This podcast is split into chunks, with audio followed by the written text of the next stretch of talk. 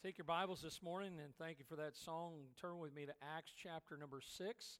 Say, Pastor, we've been in Acts chapter number 6 the last two Sundays. Well, it's three in a row. You say, how long are you going to be there? Well, till the Lord moves me, but we're going to have a great time this morning. I hope you're looking forward to it. I hope and pray that you know Christ is your Savior, because that song that Brother Kenny sang is very special. The only way that you can have a home in heaven is to put your faith in Christ. If you're here today and you're not saved, may today be the day that you finally make that decision, and He will adopt you. And as Brother Kenny said, you will always be His child. You know, some strange things going on in the world today, are there not, where children are divorcing their parents and disowning their parents? You know, things that are just unnatural, that are unholy. And I'm glad that there's still a God that loves us, that will never disown us. And I hope you know Him as your Savior. Would you stand with me this morning as we do out of respect for the Word of God?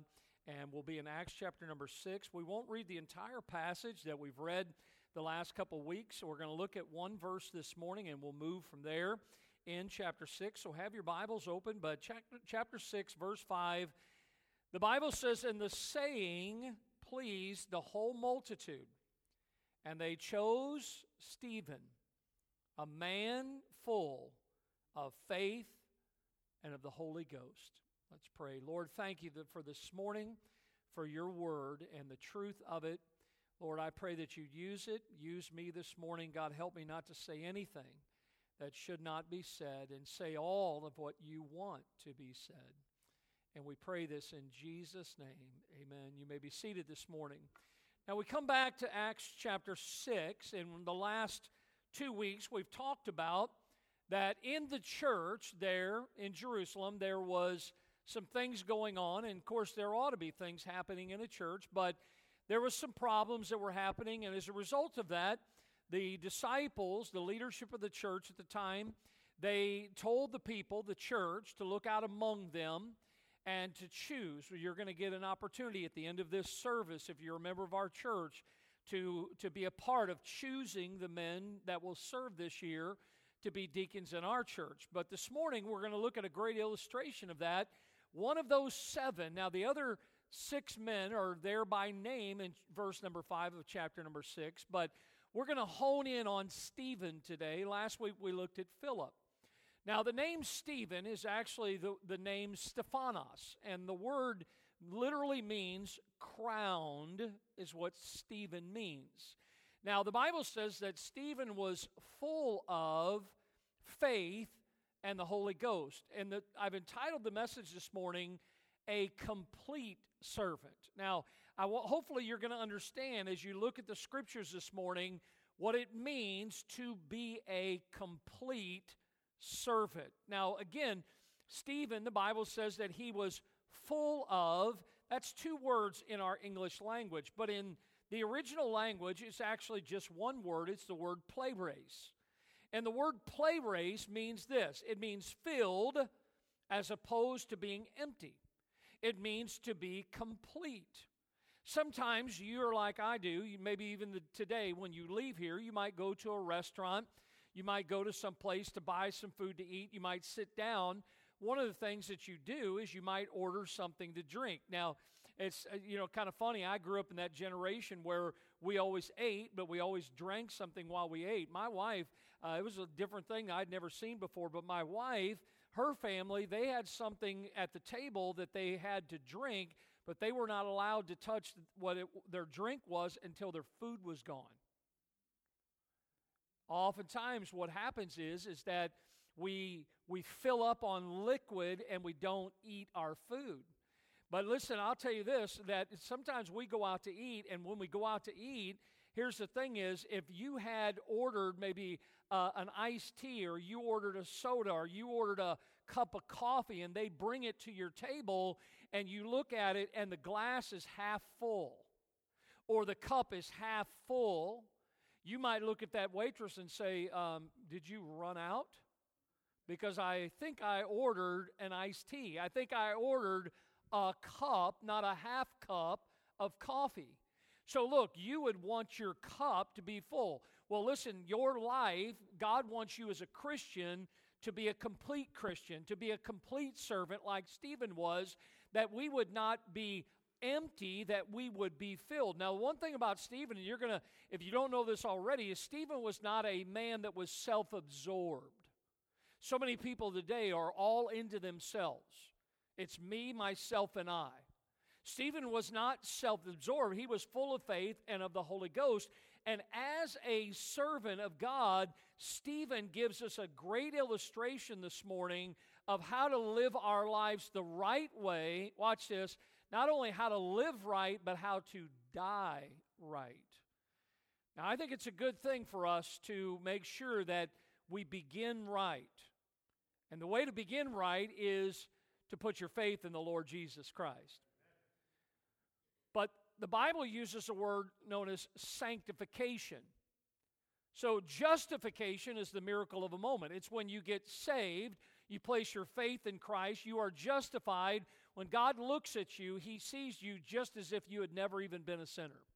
Can I get an amen on that, right? Because listen, what we deserve is hell.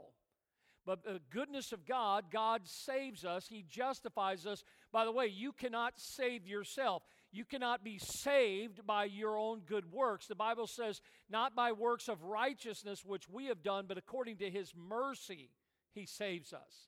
So God is the one that saves us. He justifies us. Then, once we are saved, we live. That is the word sanctification. That means that we are being saved because, as we understand, that as long as we're in this world, we're in this flesh, we are prone to wander, we're prone to sin. And so understand that, listen, we need to start right. Well, that's knowing Christ as our Savior. We need to stay right, but we need to finish right. How many of you want to finish the race, right?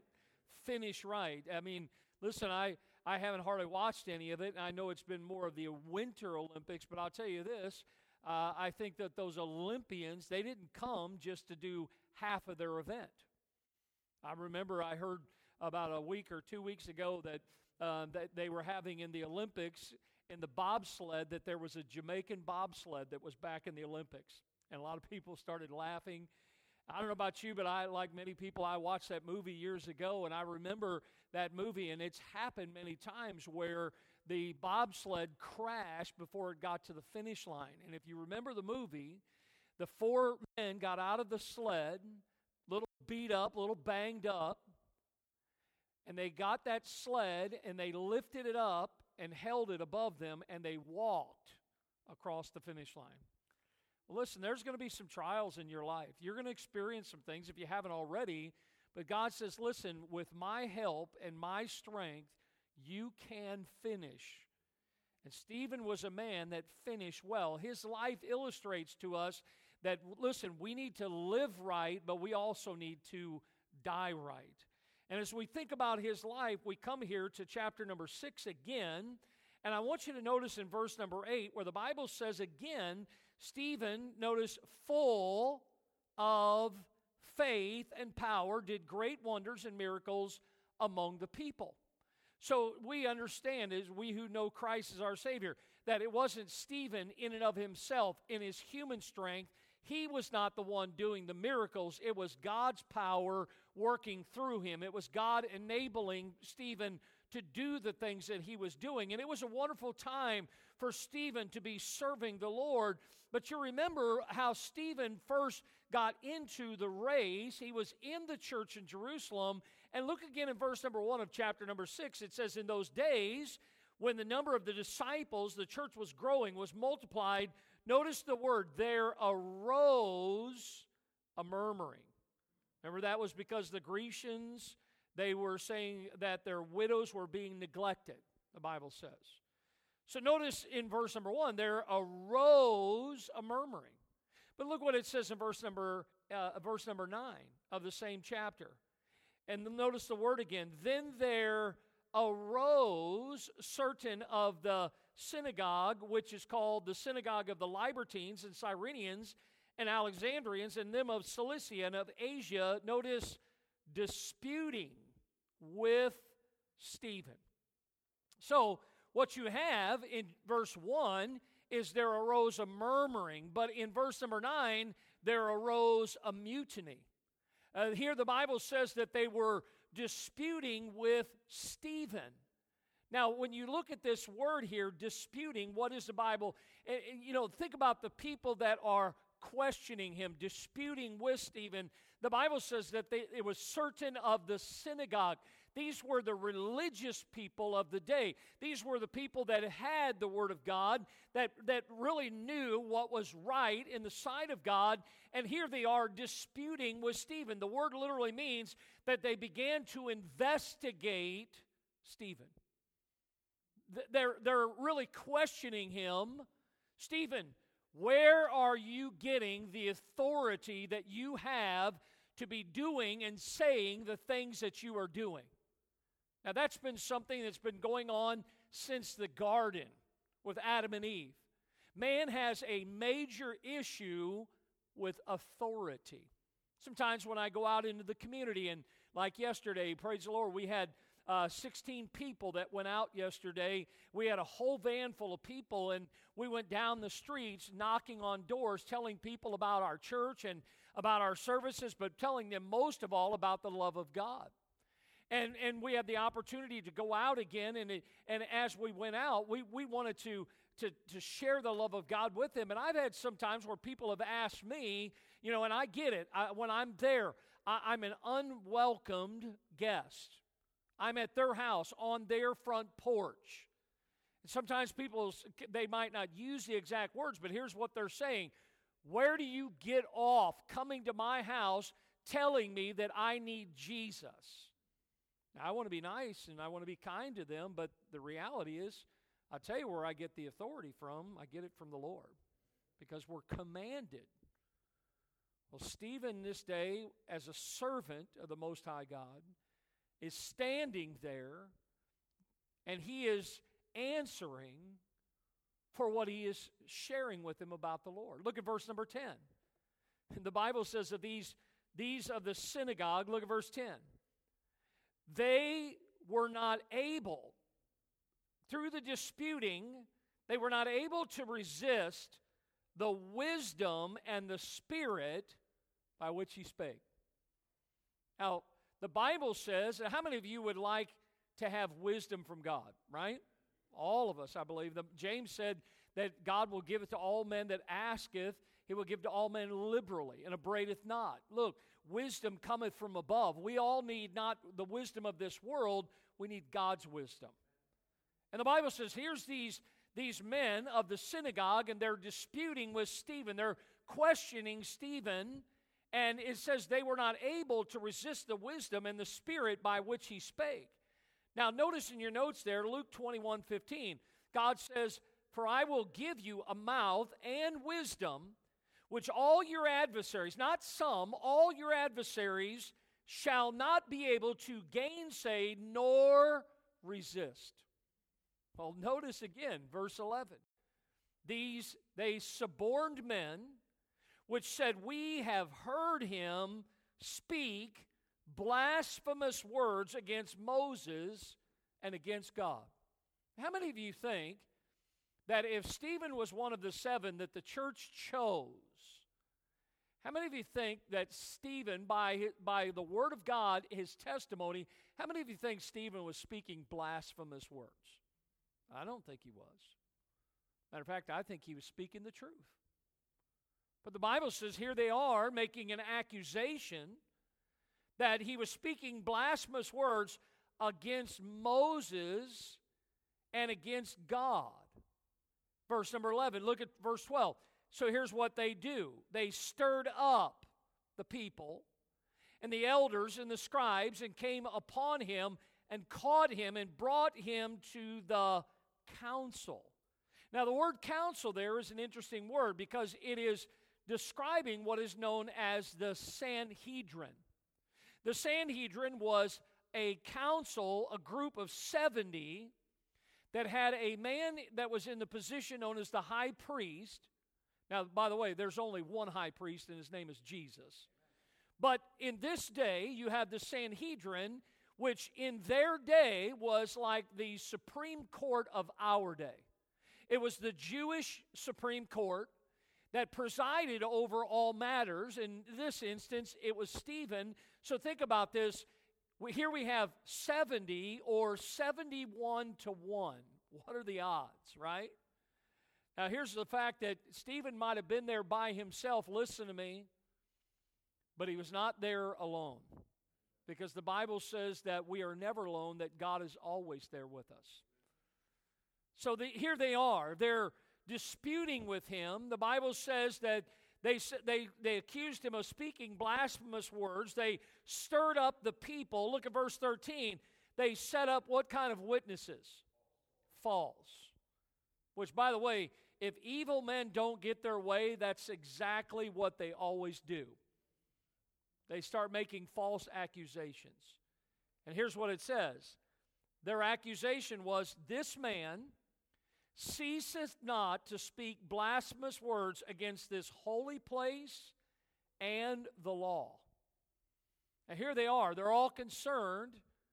But the reality is that Stephen was sharing with them, because the Bible says in the Old Testament, and even indicates in the New Testament, if you've offended one point of the law, you've offended the whole law. And here they are. They're so concerned about their rituals, about their traditions, instead about the truth. And this morning, I want you to see that here they, in verse number 14, they said, we have heard him say that this Jesus of Nazareth shall destroy this place and shall change the customs which Moses delivered unto us. Now, look, again, I get it. Sometimes things are a certain way, but listen, the one thing that I always want to do is I want to make sure that what I am doing or what our church is doing or what I'm involved in is God's way instead of man's way. And that's what they were all concerned about. See, here's the thing is, Jesus had just come, and many were concerned because they thought that if Jesus rose to power, that they would lose their power. And they did away with Jesus, or at least they thought they did. And now here's Stephen. That's just a poor visual there of Stephen standing in front of this council. Now they had one thing right. Stephen ceased not, just like we saw last week with Philip. Just like every Christian, everywhere we go, we should talk to people about Jesus. So he's standing here, and he's being accused of them. And the Bible, again, in Luke 21, says God's going to give us a mouth. God's going to give us wisdom that all of our adversaries shall not be able to gainsay nor resist. Look at the Bible says in Proverbs 12, there is that speaketh like the piercings of a sword, but the tongue of the wise is health. The lip of truth shall be established forever. But a lying tongue is but for a moment. Deceit is in the heart of them that imagine evil, but to the counselors of peace is joy. Now look at this. This might encourage you. Look at this verse. There shall no evil happen to the just, but the wicked shall be filled with mischief. Lying lips are an abomination to the Lord, but they that deal truly are his delight. God delights in those of his servants that are telling the truth about him. Now, Peter said it this way. Notice in chapter 3 and verse number 16, having a good conscience that whereas they speak evil of you as of evildoers, they may be ashamed that falsely accuse your good conversation in Christ, your life that you are living in Christ. The Bible tells us in the Sermon on the Mount, Jesus said in Matthew 5, blessed are ye when men shall revile you and persecute you and say all manner of evil against you, what? Falsely. But look at those last few words, for my sake. You ever had somebody say something bad about you and it wasn't true? If you're going to live for the Lord, it's going to happen. I've had many things, been the target many times. And listen, I'm constantly reminded of Matthew 5:11. Blessed are ye. We should be happy. You know why? Because Jesus was reproached. He lived and gave his life for us, therefore we should be happy when we live for the Lord. I don't know about you, but Stephen stood that day, and he was being falsely accused. And I know some of you are maybe right now thinking about times where people have made accusations about you. I wonder how you handled it. Well, look at verse 15, the last verse of chapter 6. I want you to look at this. And all that sat in the council, looking steadfastly on him, saw his face as it had been the face of what? The face of a what? An angel. Now, after all they accused him of, after all they had said about him, here's 71 beady eyes on him as he stands there all by himself. And the Bible says they saw his face, and his face had been the face of an angel. I mean, Stephen is standing there, and his face, what was on his face was emanating from his heart. There was an innocence about him. There was a peace that he had, even though he stood there in front of his accusers falsely. He stood there. The Bible says, "Great peace have they which love thy law, and nothing shall offend them." Stephen stood there, and his face was like the face of an angel. The Bible says in Isaiah 26, verse 3, "Thou wilt keep him in perfect peace, whose mind is stayed on thee, because he trusteth in thee." You know what Stephen's mind was doing? It was stayed on the Lord. It was fixed on the Lord. What was Stephen doing? Stephen was trusting the Lord that day as he stood there. Stephen, look what it says here in verse number 1 in the next chapter, chapter 7. After the accusations, chapter 7, verse 1, then said the high priest, "Are these things so?" Well, tell us. Are what they saying about you, are they true? And I want you to notice verse 2. Stephen said unto him, he's talking to the high priest, but he's talking in front of the entire council. And he says, "Men, brethren, and fathers, hearken." And from right there, and we won't take the time this morning, I'll let you, that's your homework, to read from verse 2 of Acts 7. To verse 50, because for those verses, what Stephen did during those verses was he responded to the council. It's kind of a neat thing what he did. If you take the time, maybe this afternoon or this week, Stephen actually, he's responding to this high priest. Now, many believe, and you may differ, but many believe that the high priest that was residing over this particular trial or whatever you want to call it with Stephen, many believe that the high priest was Caiaphas. Now, they may not mean much, but if you think back, many believe that if this was Caiaphas that was residing over this trial with Stephen, Caiaphas was the one that resided over the trial of Jesus. Same high priest. And so here Stephen addresses the high priest in verse number 1, and the council is all listening to him, and Stephen begins from verse 2 all the way to verse 50, and he gives a panoramic view of the entire Old Testament. I mean, literally. You ought to read. You remember when you were in school, and if you were like me, maybe you weren't a reader, and they had something back in our day called Cliff Notes. Anybody remember Cliff Notes? It was kind of a cheater's way to read a book, all right? Kind of just condensed it way down, you know.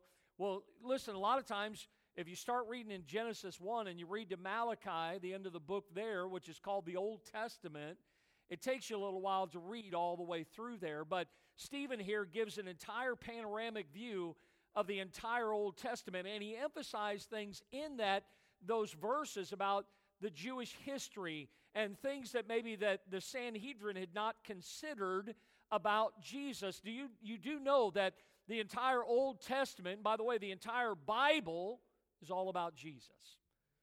And so he begins to share that with him. Now, I don't think in any way that Stephen was interested in defending himself.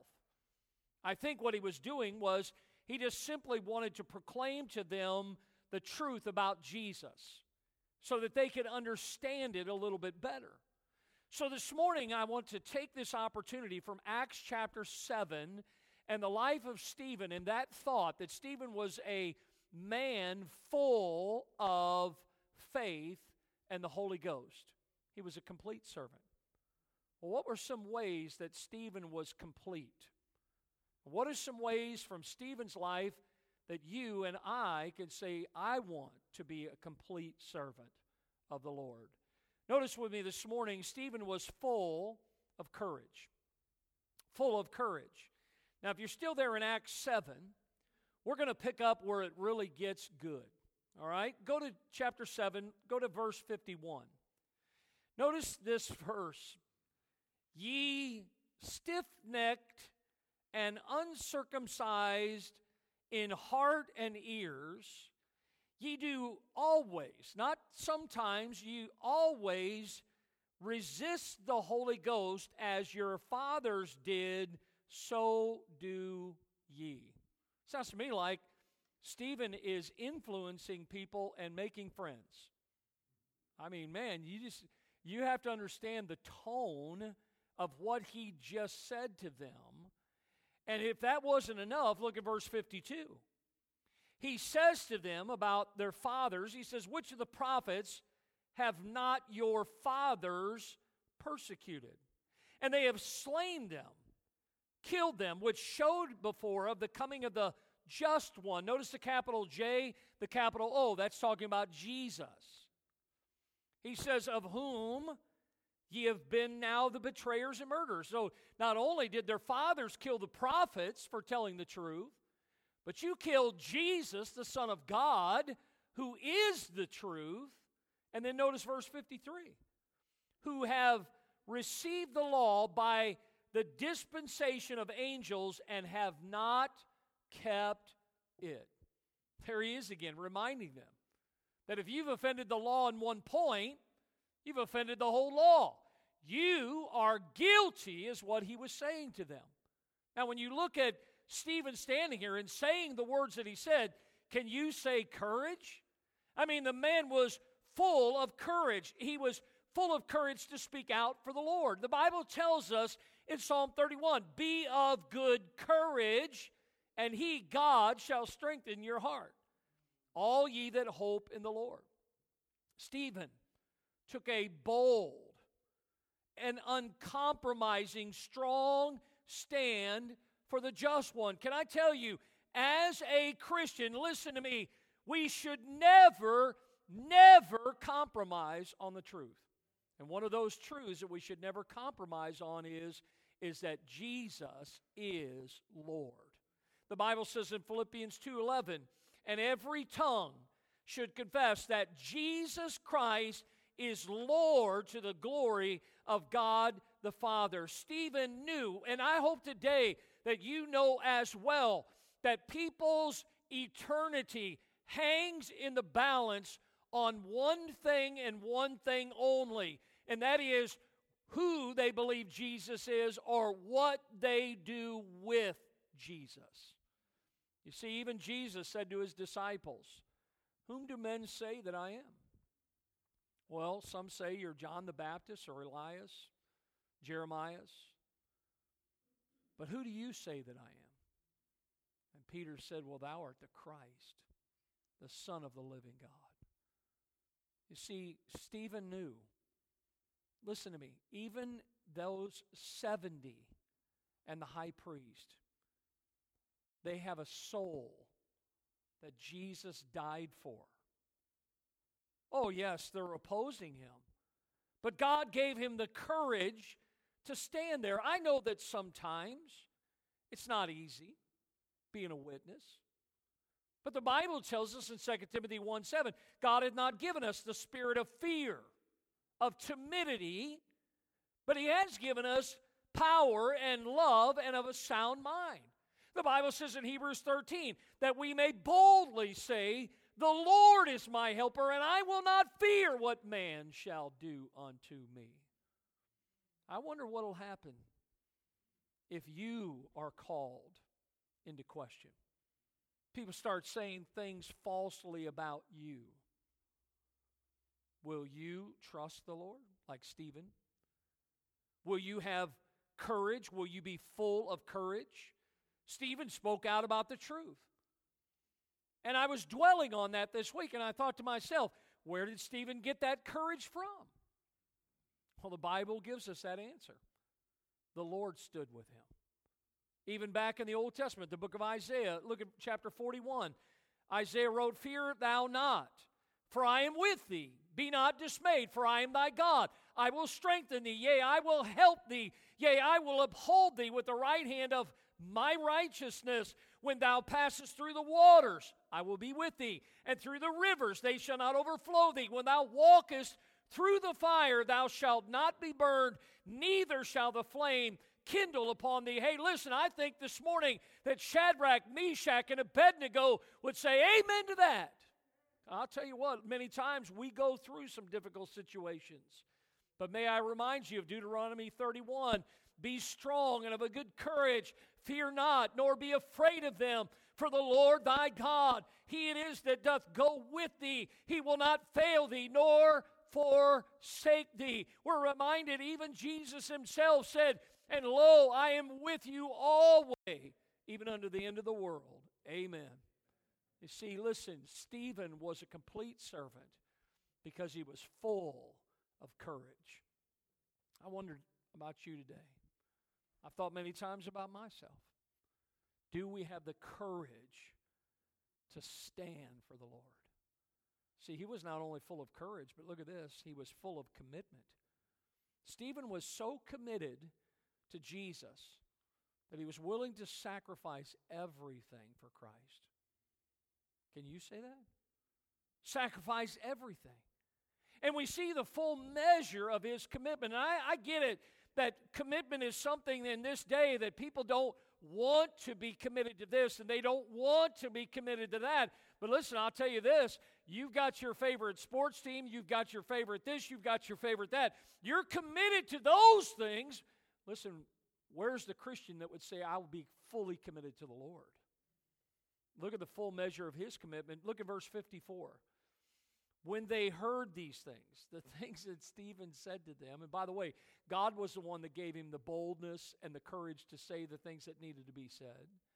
But when they heard these things, they were cut to the heart, and they gnashed on him with their teeth.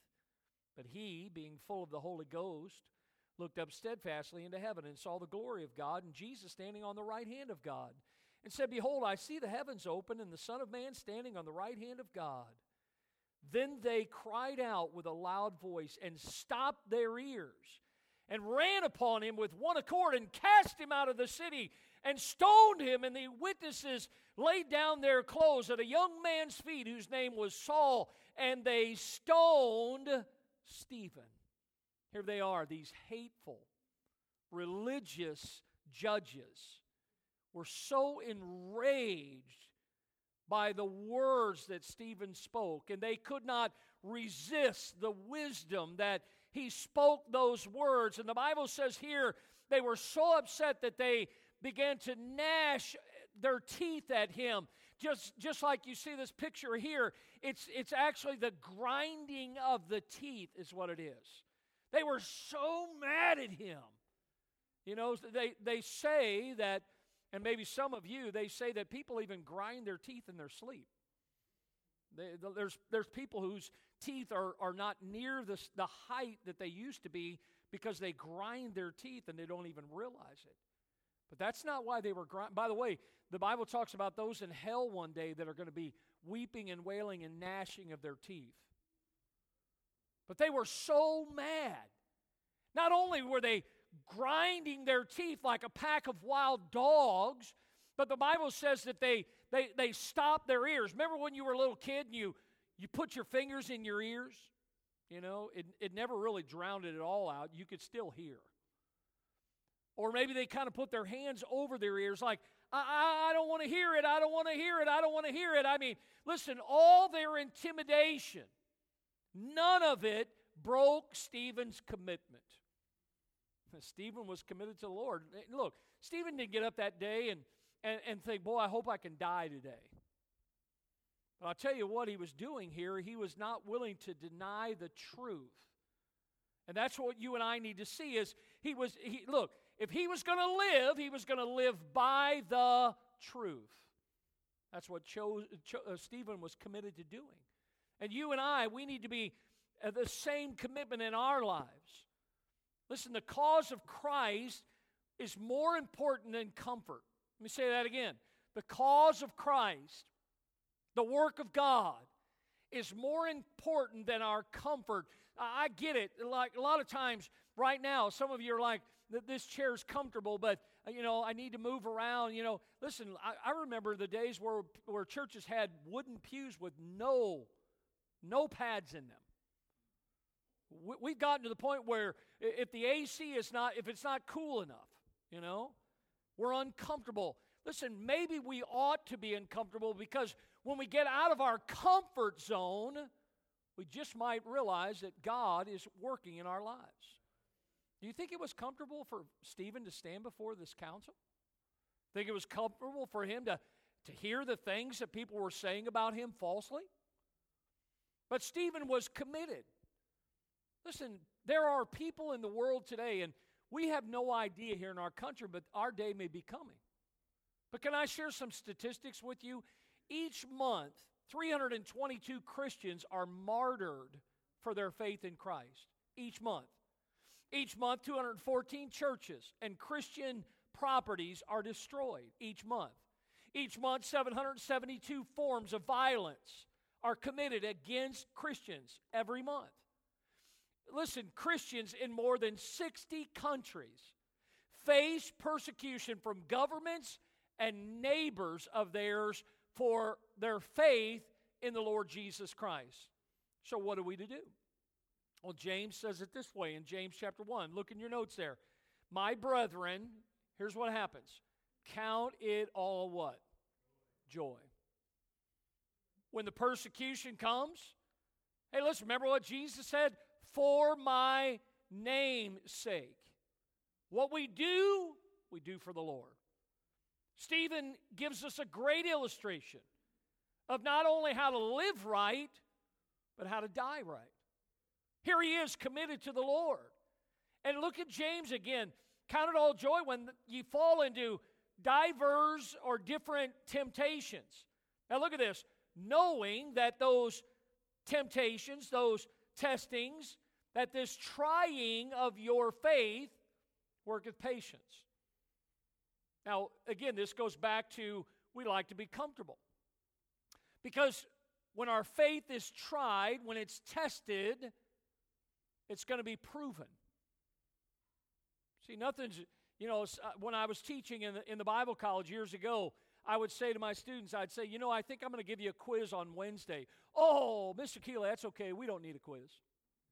That's what they would say to me. And so I would give them a quiz. I was a mean guy. I'd give them a quiz. And so when I graded the quizzes, it showed me what they knew and what they didn't know. That's what tests and quizzes are. They're ways to prove. Well, you know what? Many times we say we have faith,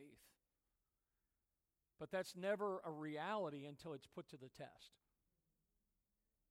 So look at James says again, knowing this, that the trying of your faith worketh patience.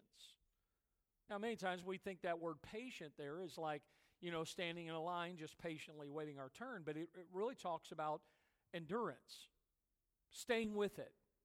Because when your faith is tested, listen, did Stephen just walk out of that council room? No, he stayed. He endured, right? And so the Bible says it worketh patience. Now watch this. But let patience have her perfect work. Now the word perfect there comes from the very same word that Jesus used when he hung on the cross. When he said those words, it is what? Finished. The word is tetelos. It means to complete, to bring to an end. He was talking about salvation when he hung there on the cross. Look, listen to me. Nothing has to be added to what Jesus already did. See, that's what the religions of the world today, they say you have to be baptized. They say you have to have the sacraments. They say you have to give. You have to work. You have to do this. You have to do that. No. Jesus said it's finished. See, Jesus paid it all. The only thing we need to do is put our faith and trust in Him. See, many of us, like myself, came up through religions that religion taught us that it's faith plus this. No.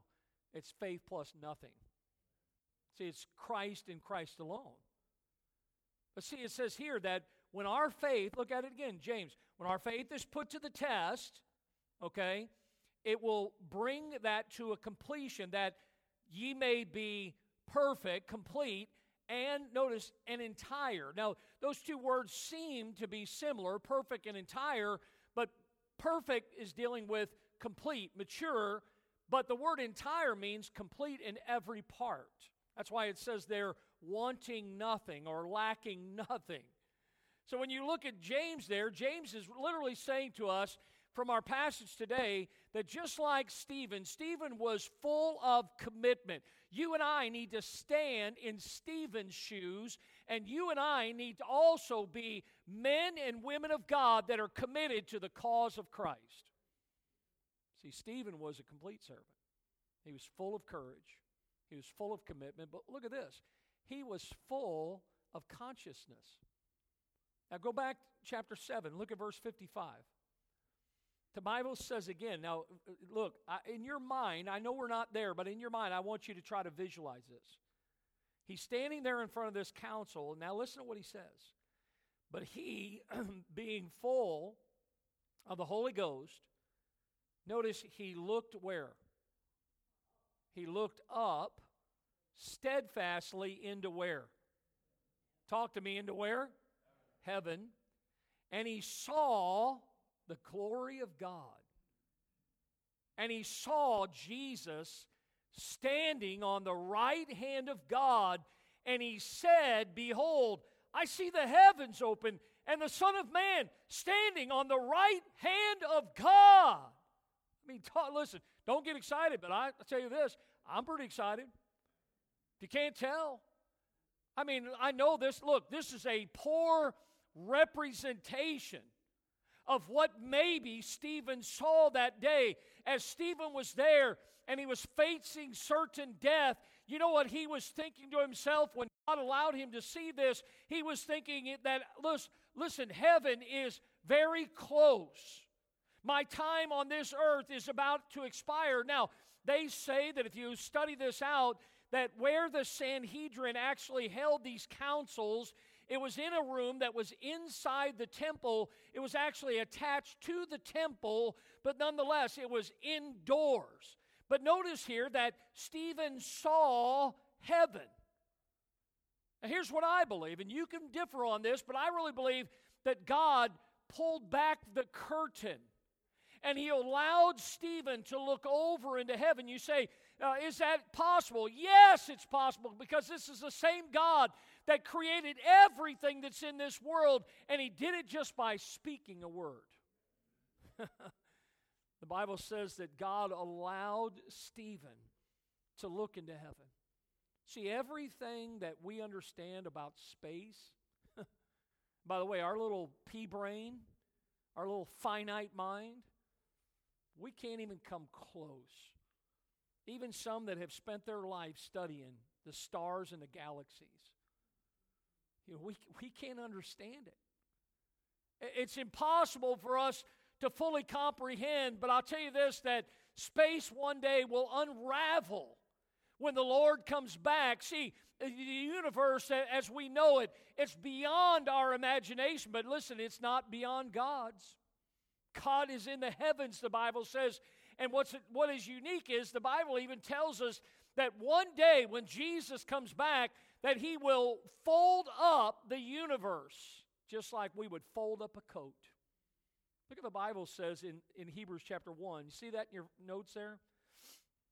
Look at this verse. And by the way, here's a great verse, verse number 8. If you've never seen this verse, notice the wording here. But unto the Son, see the capital S? Unto the Son, that's Jesus. He saith, well, if it's unto the Son, the He is who? God. Now watch this. So it's God the Father talking to God the Son. Say, how do you know that? Well, look at the verse. Unto the Son He saith, Thy throne, O God. Do you see what just happened there? God the Father just called God the Son God. Some of you that have people, friends, or people that you work with that are caught up, I won't name the religion of the world today, but many people will say, well, Jesus was a good man and Jesus was a teacher, but Jesus was not God. Hey, look, give them that verse and let them chew on that one for a while, because God the Father said that Jesus was God. Now, notice what it says here about Jesus. As God, notice that forever his throne, O God, is forever and ever. A scepter of righteousness is the scepter of thy kingdom.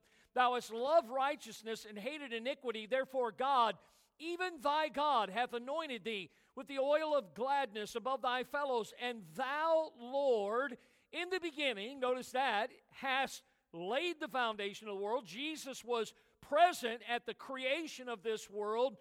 Notice the Bible goes on to say here that the heavens are the work of thine hands. They shall perish, but thou remainest, the eternality of our God. They all shall wax old as doth the garment. Notice, and as a vesture thou shalt thou fold them up, and they shall be changed.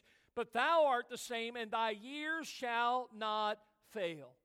So like Stephen, look, God allowed Stephen to see into heaven. You know what's going to make the difference in your life each and every day, especially when you're standing trying to give an answer to somebody that doesn't believe in the Lord, that's a skeptic that wants to dispute with you?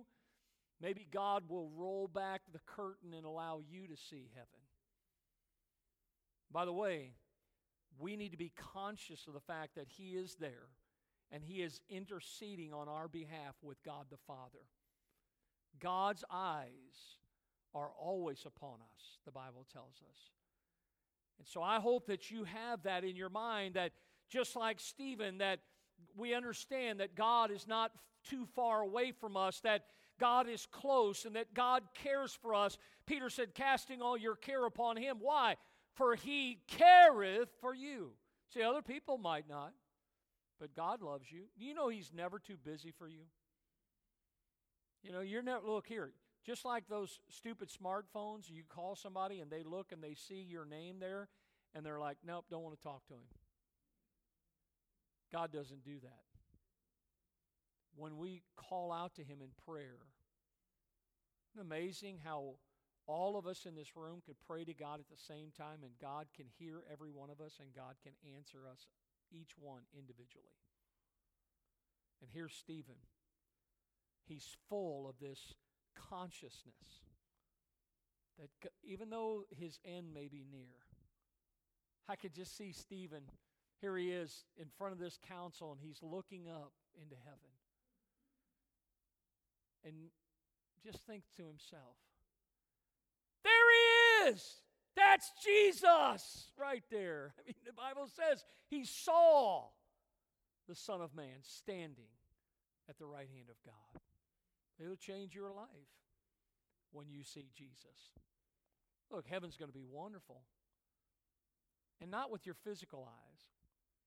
But if you look, you can see Jesus every day. And it'll help you to have a consciousness. Now that consciousness helped him, because not only was he full of consciousness, but look at this last thing that he was full of. He was full of character. Now go back in your Bible here, and I want you to see a couple things here in chapter 7 as we close this morning. Stephen's heart, it's evident that his heart was much like the Lord's. There were some ways that Stephen was just like Jesus. And guess what? You're a Christian if you're saved. That means you're supposed to be like Christ. What were some ways that Stephen was like Jesus? Notice, first of all, he was like Jesus in his faith. Look at verse 59 again. The Bible says, And they stoned Stephen, calling upon God and saying, "Lord Jesus, receive my spirit." Now here he is, and his life is about to come to an end. And what he says sounds a lot like the last thing Jesus said when he hung on the cross, where Jesus said in Luke 23, with a loud voice, "Father, into thy hands I commend my spirit." And having said thus, he gave up the ghost.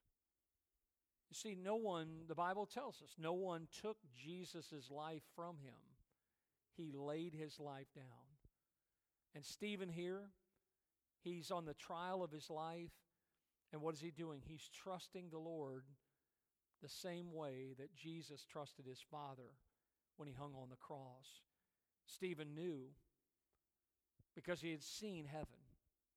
He knew that that's where he would be. What we know the verse, right? To be absent from the body is what? Be present with the Lord. I'm not saying do this, but you know, sometime in life somebody might point a gun at you. I hope it never happens. But if they do, you literally could say, what are you going to do? Threaten me with heaven? Now, don't say that to somebody if they point the gun at you. They might just say, well, I'm going to see, you know, and they'll never see, but you will see. But here's the thing, he's trusting in the Lord. He knew that he would be with the Lord, and here's what I love about Stephen. He was willing to die for his Lord. You know why? Because he knew that Jesus died for him. That's the kind of faith that we need. See, he was like Jesus in his faith, but he was like Jesus in his forgiveness. Look at verse 60, last verse of chapter 7. The Bible says he kneeled down.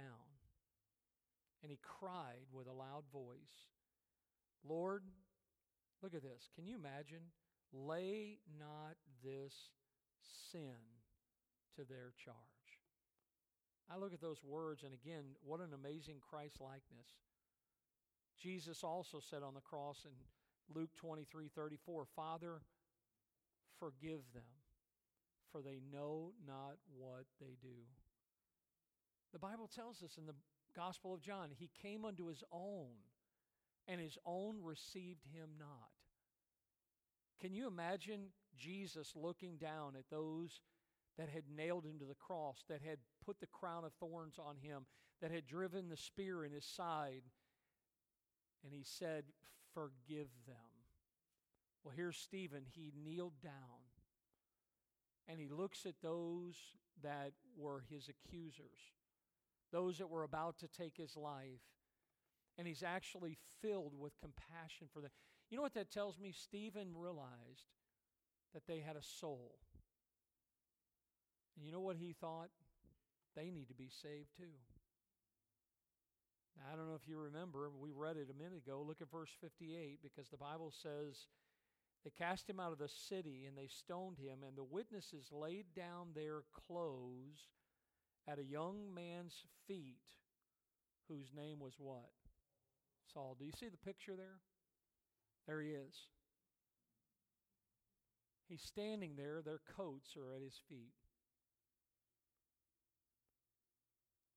We all know that Saul, in Acts chapter 9, met the Lord on the road to Damascus. And we all know that Jesus saved him, changed his life, used him to write 13 books that in the New Testament of the Bible that you hold in your hand. It sounds to me like God answered the prayer of Stephen.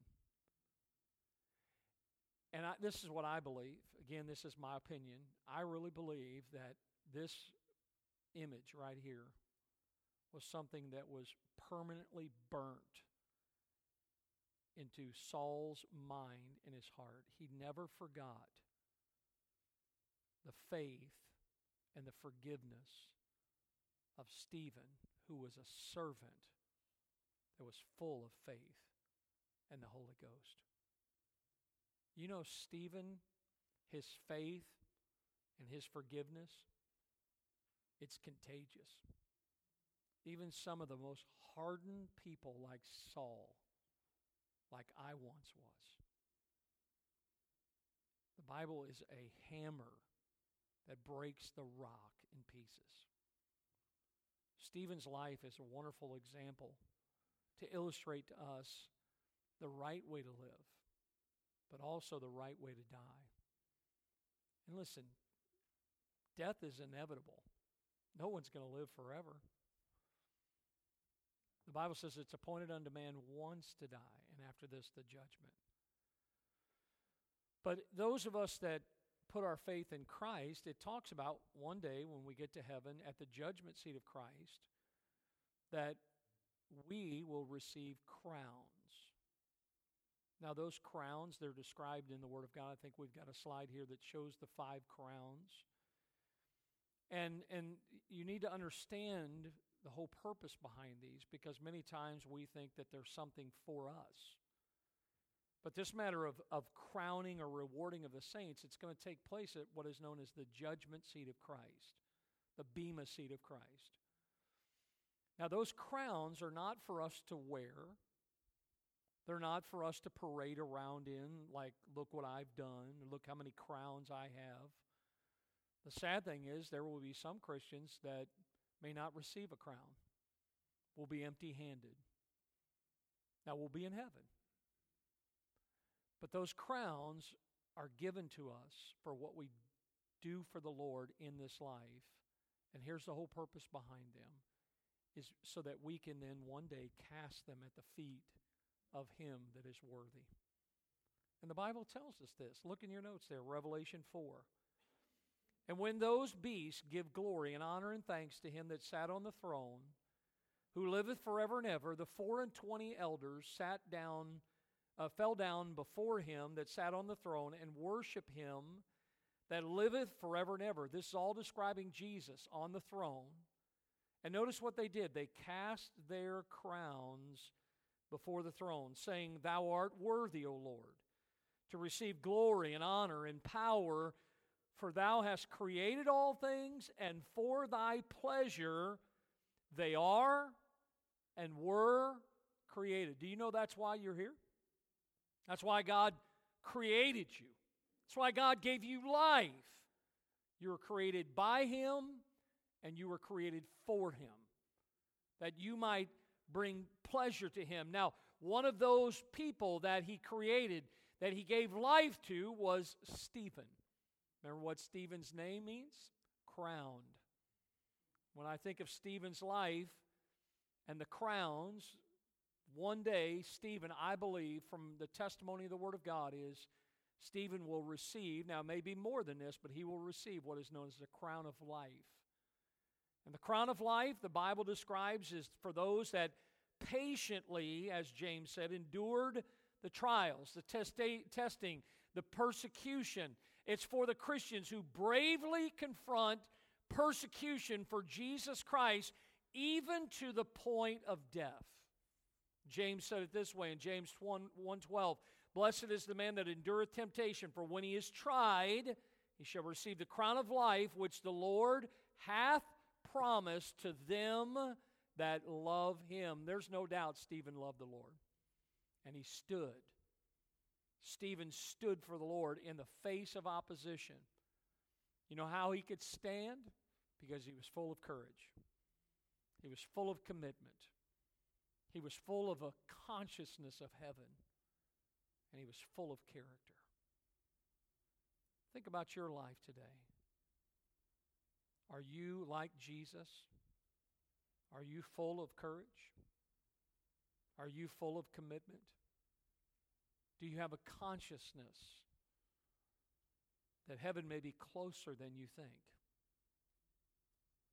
And are you full of character, faith, and forgiveness like Jesus?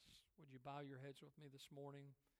With our heads bowed and our eyes closed. Lord, I thank You for this morning, for the truth of God's Word this morning. Lord, You have spoken to us. And I know that, God, there is every person that's here and those that are listening that You have spoken to this morning. And may we be receptive. If there's someone here this morning, maybe from the testimony of Stephen's life, that they're not saved and they would like to put their faith in Christ, Lord, may they do that today. Lord, if they are saved, I pray that you would help those that are saved to be like Stephen. And it may be that we need to ask you for courage, more courage. You haven't given us the spirit of fear. Lord, may you help us. May we be full of commitment. May we be fully conscious where you are and how close heaven really is. And as we live day by day, be full of character, full of faith, full of forgiveness. May we respond today, and we pray this in Jesus' name. Would you stand with me this morning with our heads bowed and our eyes closed? As God has spoken to you while you're standing, why don't you just step out and come this morning? Where's the Christian that would say, listen, God has spoken to me? Some of you this morning might come and say, God, I need courage. I need courage. Some might say, I need the wisdom that only comes from above. Some of you know what I'm talking about. You have neighbors, coworkers, friends, family members. And you've been trying, or you want to in your heart. You want to talk to them because you want to see them saved. Why don't you come today and say, God, give me the wisdom and the words. How's your commitment today? Are you so committed to the Lord like Stephen that you're willing to give your life, to give your all? By the way, you're giving it to someone who gave his all for you. Whatever the need is this morning, why don't you come as Brother Kenny begins to sing.